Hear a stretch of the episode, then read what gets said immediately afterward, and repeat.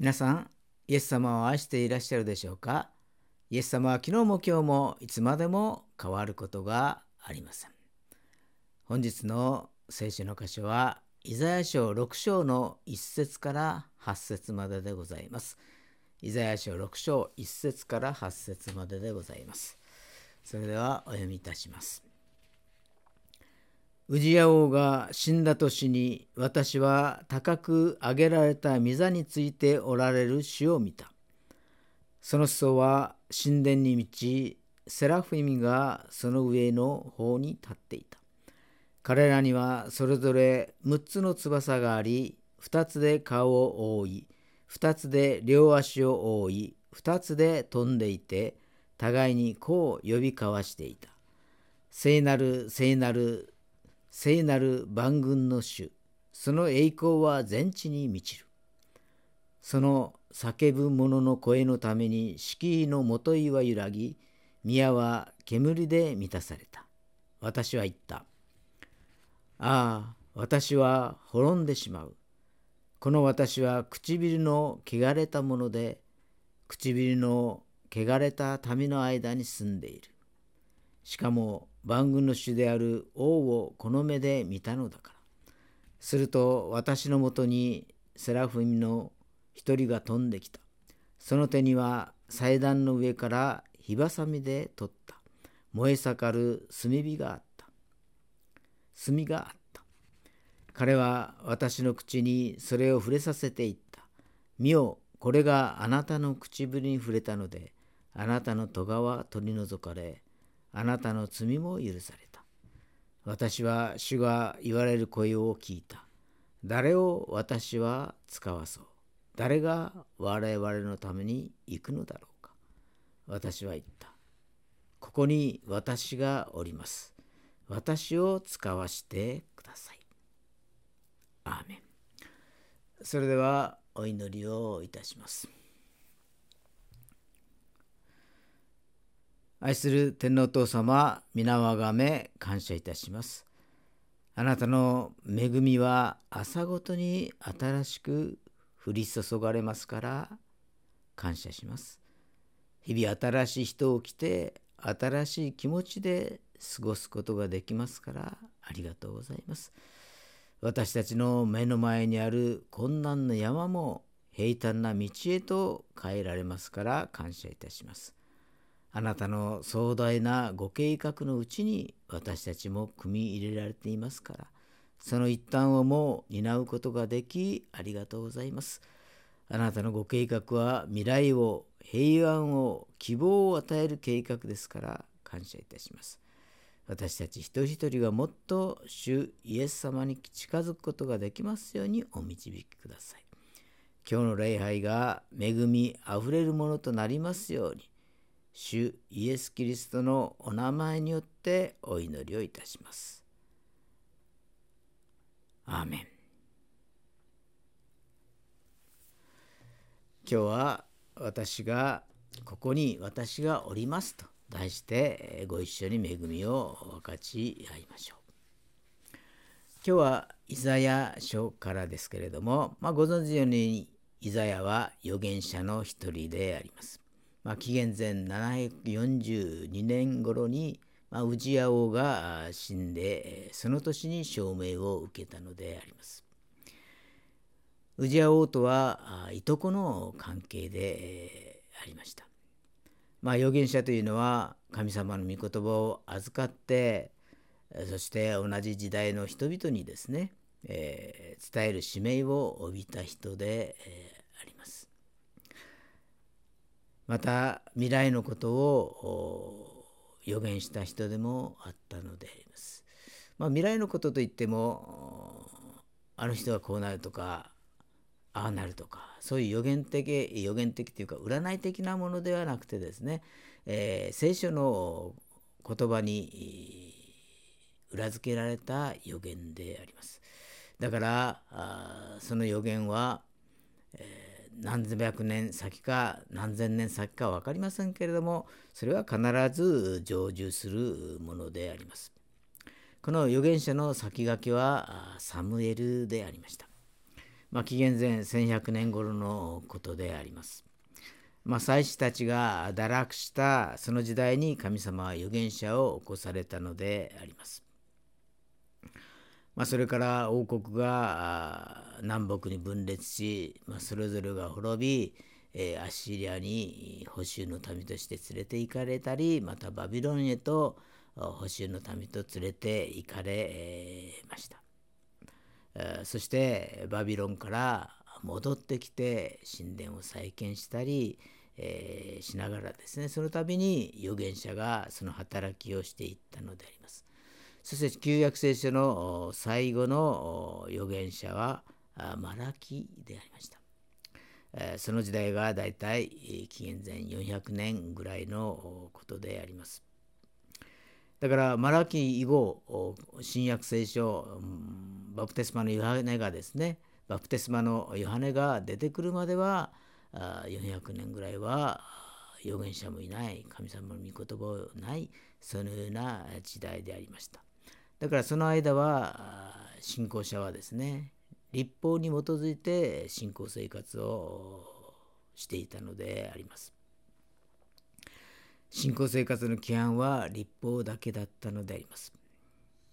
まあ、預言者がメッセージを語るわけですけれどもそのメッセージがどんなメッセージを語っていたかということをざっくりとですね分類していきますと、まあ、神様の主権に関するものだったりまあ、民の不従順の罪とですね悔い改めの招きを語っていたりまた迫り来る神の裁きに対してですね備えなさいということを語ったりまた報酬に関することまた報酬から帰還するそのことに関することとかですね。あとはメシアの来臨やメシア的王国の樹立等とあります。えー旧約時代はですねメシアを待望していた時代でありますのでメシアが来られるということもですね予言の中に書かれていたのであります。まあ、このようにいろんな予言がありましたけれどもまああの予言としてですね語られていない予言っていうかそういうのもあります。例えば教会の予言などに関しては語られていませんでした。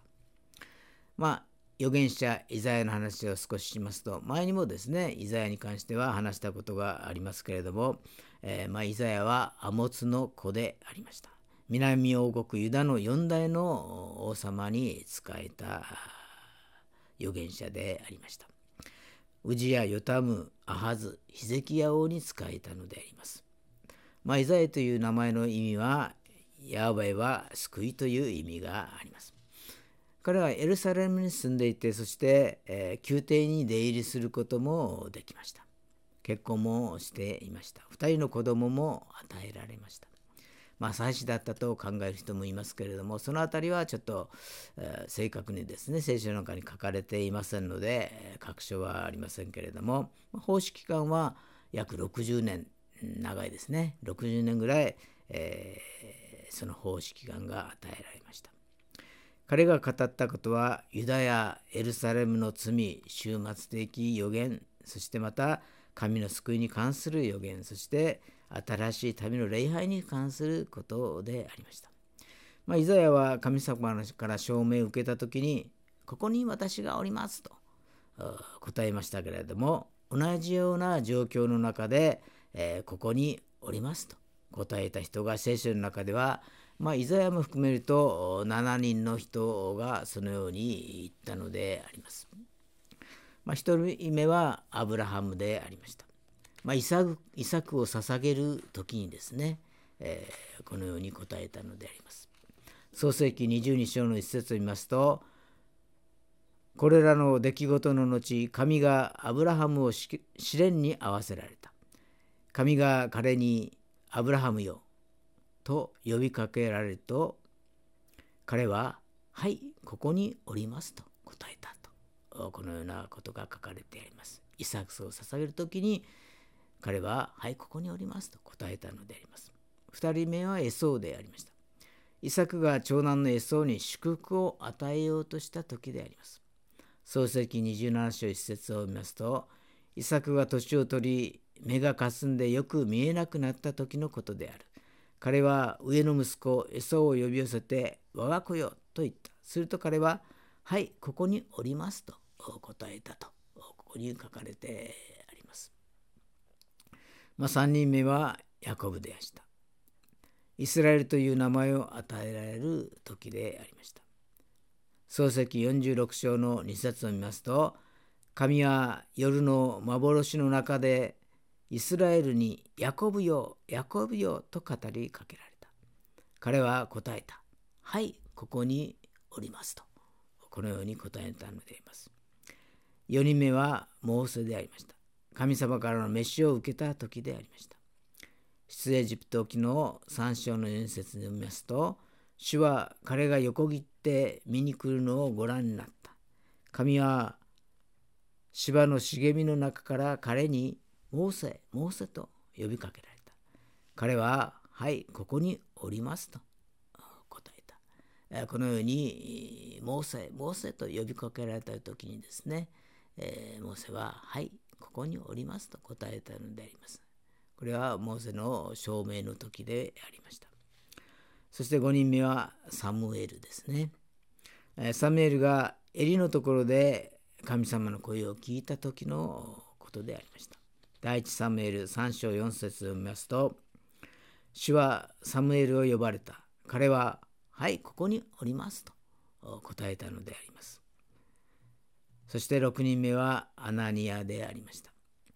よみがえりのイエス様にパウロが出会い、改心する時のことであります。使徒行伝の9章の実説を見ますと、さて、ダマスコにアナニアという名の弟子がいた。主が幻の中でアナニアよと言われたので彼は主をここにおりますと答えたと書かれてあります。そして1人目がイザヤでありますけれども今日はこのイザヤの証明からですね学んでいきたいと思います。まあ私たちが生きておられる神様に出会うそうすると人生が豊かに変えられるのであります。大きい事件や大きい試練に出会う時にですね神様に出会うチャンスでもあるのであります。イザヤは生きておられる神様に出会い神様の証明を受けました。第一にイザヤはウジヤ王が死んだ年に神様を体験しました。ウジャ王はイザヤにとって一つの偶像でもありました。昔は王の座しか見えませんでしたが、王が死んだその時に、ウジャ王がいなくなった時にですね、神様が見えたのであります。神様を愛する以上に愛するものがあると、それが空像となるのであります。その空像が倒れると素晴らしい体験をするのであります。ヨハネの手紙1章の14節にこのような御言葉が書かれてあります。言葉は人となって私たちの間に住まわれた。私たちはこの方の栄光を見た。父の身元から来られた独り子としての栄光である。この方は恵みと誠に満ちておられたと、このように書かれてあります。まあ、最高の栄光は神が人となられて十字架にかけられたことであります。第二にイザヤは悔い改める体験をしたのであります。イザヤは自分が罪人であることを涙をもって悔い改めたのであります。ヤコブ書の3章の6節にこのような御言葉が書かれてあります。下は火です。不義の世界です。下は私たちの初期化の中にあって体全体を怪我し人生の車輪を燃やしてゲヘナの火によって焼かれます書かれてあります。まあ、堕落した人間は舌が汚れているのであります。この舌を精霊の火で焼き尽くさなければなりません。第3にイザヤはこの精霊の体験をし証明の体験をしました。罪は習慣であり下は不義の世界であります。この習慣を不義の世界を精霊の火で焼かなければならないのであります。精霊の体験を受けなければなりません。申請は1回だ ,1 回だけですけれども、精霊の体験は受け続けなければならないのであります。満たされ続けなければなりません。そして、イザヤは証明の体験をしたのであります。体験した瞬間に神様の声を聞きました。えー、今日の聖書の箇所であります、イザヤ書の6章の8節私は主が言われる声を聞いた。誰を私は使わそう。誰が我々のために行くだろうか。この我々というのは三位一体の神様ということであります。私は言った。ここに私がおります。私を使わせてください。人が伝えなければ人は救われないのであります。神様の仕事は福音であります。誰かが言って福音を伝えなければなりません。神様は人間と共に語り、人が応じるとその人を使わすのであります。証明を聞く人は、イエス様の十字架を見るときに、悔い改めるときに神様の御声が聞こえるのであります。